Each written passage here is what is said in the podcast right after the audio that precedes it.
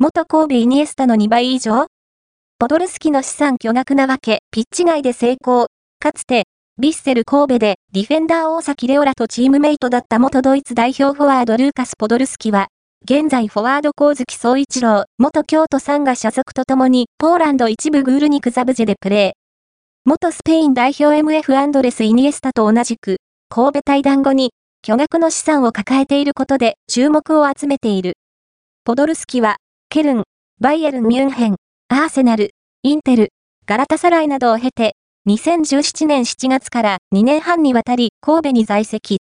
神戸対談後は、トルコ一部アンタルヤスポルを経て、2021年7月からザブジェでプレー。昨年5月、新たに2025年6月までの2年契約を結ぶと、今季は、ここまでリーグ戦16試合の出場で3ゴールにアシストをマークしている。